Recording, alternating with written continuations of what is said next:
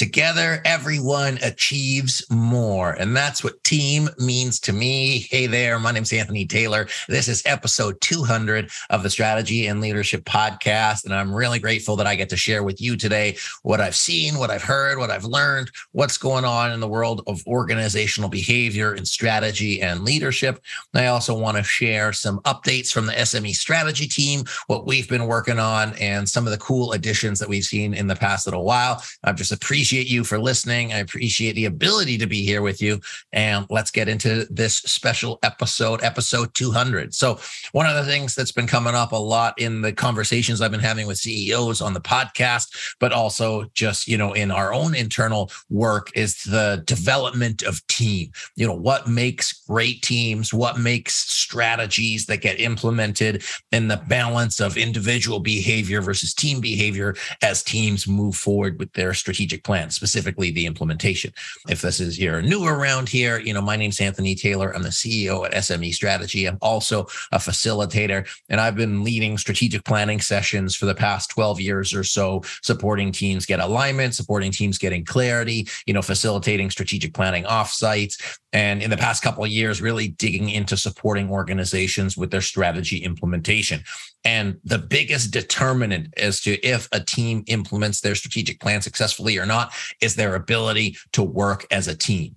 So most of the time, you know, a CEO or a director will call us and say, "Hey, we want you to facilitate our strategic planning session or can you come in and support us with some implementation?"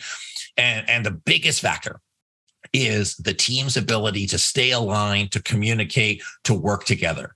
And the more I've been reflecting on that and the more I've, you know, developed the SME team, uh, it just shows me consistently like what comes up. So together, everyone achieves more. So what does that mean? That means everybody on the team needs to have confidence and trust in the people that are around them. I want to talk about that. But before I do, I want to give a shout out to everybody that's worked at SME strategy over the past, uh, you know, 11, 12 years. Uh, I want to give a shout out to Jonathan, who edits our podcast. Thank you, buddy. I appreciate you.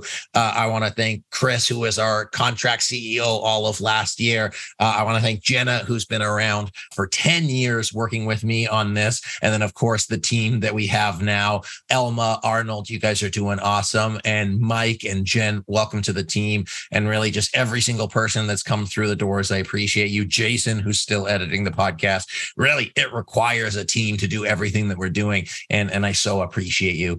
You know, recently we did our own strategy offsite. We flew Jen in from New Hampshire, who's the newest facilitator on our team. And we spent two days and we went through the process. And the main piece of what we wanted to work on was culture, behaviors, trust, and communication. We didn't get into the nitty gritty of the strategy piece because for us, at where we were as a team, we said, hey, we need to really make sure that we know each other, we like each other, we trust each other, and we understand how to work together. And the biggest reflection out of that, or kind of takeaway from my internal team, was the exercise that we did on culture and describing what culture means to us and, and what does that look like. And it's so funny. It's a juxtaposition. Is usually I'm the guy who's flying in saying, you need to talk about culture. You need to talk about strategy. You need to make sure that you're on the same page and we're going into meetings that can cost like 30 40 50000 dollars when you add up like professional help meeting rooms hotel food activities. Like they're very very expensive meetings but the outcome of that is so huge. So for me i'm saying hey you know spending a couple thousand bucks to be able to make this happen for our small team. But the difference in the team coming out of it their ability to work together, their ability to understand how to work together has been invaluable. I'm wearing my Canada soccer shirt now uh, because I'm getting excited for the World Cup. For those of you that know, I'm a Canada soccer fan. And I was reflecting on this 200th podcast the other day while I was playing in net. And I was looking, and I'm a goalie, and I was looking and I say, you know, what are the things that brings me confidence? And one of the things that brings me calm in my position is when I know that like the person doing like playing their position, they have it under control. I don't have to worry about it. I just need to do my job. They need to do their job. If I know that they're doing their job, both because I have trust in them, but also because they have the skills and we're 100% on the same page in terms of how we work together, I can focus on doing my job. Now, in times where we haven't necessarily had the right person in the right position, whether that's in sports or otherwise, I found that I've spent my time kind of looking over my shoulder a little bit, say, hey, do they have it? Do they have it? Are they okay? And it distracts me from doing my job. So not only are they not doing their job, but I'm not doing my job. And so it starts eroding the organization or the team's ability to do what they need to do. And so, as we've gone through working on these implementations, as we've worked through teams, as we've supported teams through implementation, workshops, communication structure, it's a big thing I'm seeing is that if there's no trust in the team, then you're always kind of looking your shoulder. You're always kind of doubting. You're always kind of wondering. You're always like, hey, you know, is that person going to do what they said they did? Or, you know, what did they mean by that? And it's crazy how important being able to develop trust in a team is in order to be able to accomplish what you want to accomplish. So when I look at it from the strategy perspective, you know, going in and having teams like walk through and say, okay, first we need to get alignment. And the first step in alignment is moving from implied to explicit to making sure that everybody's on the same page. But part of that is trust. It's the trust explicitly that we're all working on the same thing. You know, it's implied that we're all going on the same place. But when you get that explicit nature of, yep, I heard it from them, I heard it in their tone, I got to ask them questions, they got to ask me questions. It's so important for teams to get aligned to build that foundation of trust. And that's just, you know, as it relates to where they're going. That's setting the game plan, that's figuring out where you want to go. And then as you move forward with the months and months and years of implementation, you get your butt kicked. And we've seen teams get their butt kicked because the world outside doesn't really wait for you to figure it out. You know, whether that's supply chain, whether that's talent, whether that's, you know, challenges with COVID, whether that's competition, whether that's interest rates. Like it's a tough time to run a business and lead a team right now. But I think no matter what, throughout those past couple months and years, the organizations that have succeeded and the organizations that have failed, they've done it because of trust in their team, their ability to work through what the team needs to work through to maintain that level of trust. Where I've seen things uh, flounder in certain instances is when the individual takes precedent over the team. And so for you and your organization saying, hey, like, do we have that full trust? Do we have everything that we need in our organization to support us in developing a functioning team? Because even if you, as the CEO, is a, is a star player, you know, it doesn't matter if you don't have the team behind you if you don't have the structure, if you don't have the trust, if they don't see what's going on, you know, your job is to lead them to where they want to go. One of the other things that I've seen quite a bit, and, and it's come up a lot as it relates to visioning, because you have, you know, CEOs, visionary leaders that want to move forward, they want to move fast. And what I see a lot of is that the CEO, whose job it is to think visionary, is usually a couple steps ahead of the rest of their team.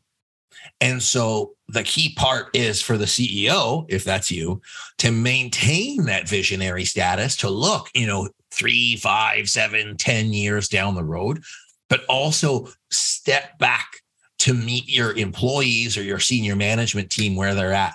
They're probably more in the operational that you are. So you're seeing very different problems. If you're a CEO listening to it, you might have this, it'll sort itself out. It'll be fine. It'll be great. We're going to get this upside potential. Don't worry about it. Whereas your management team is, I'm dealing with it right now. I only experience the pain of this. I have all of the operational stuff, and now I have to deal with this extra plot problem. Plus, I need to manage you who's moving very, very fast.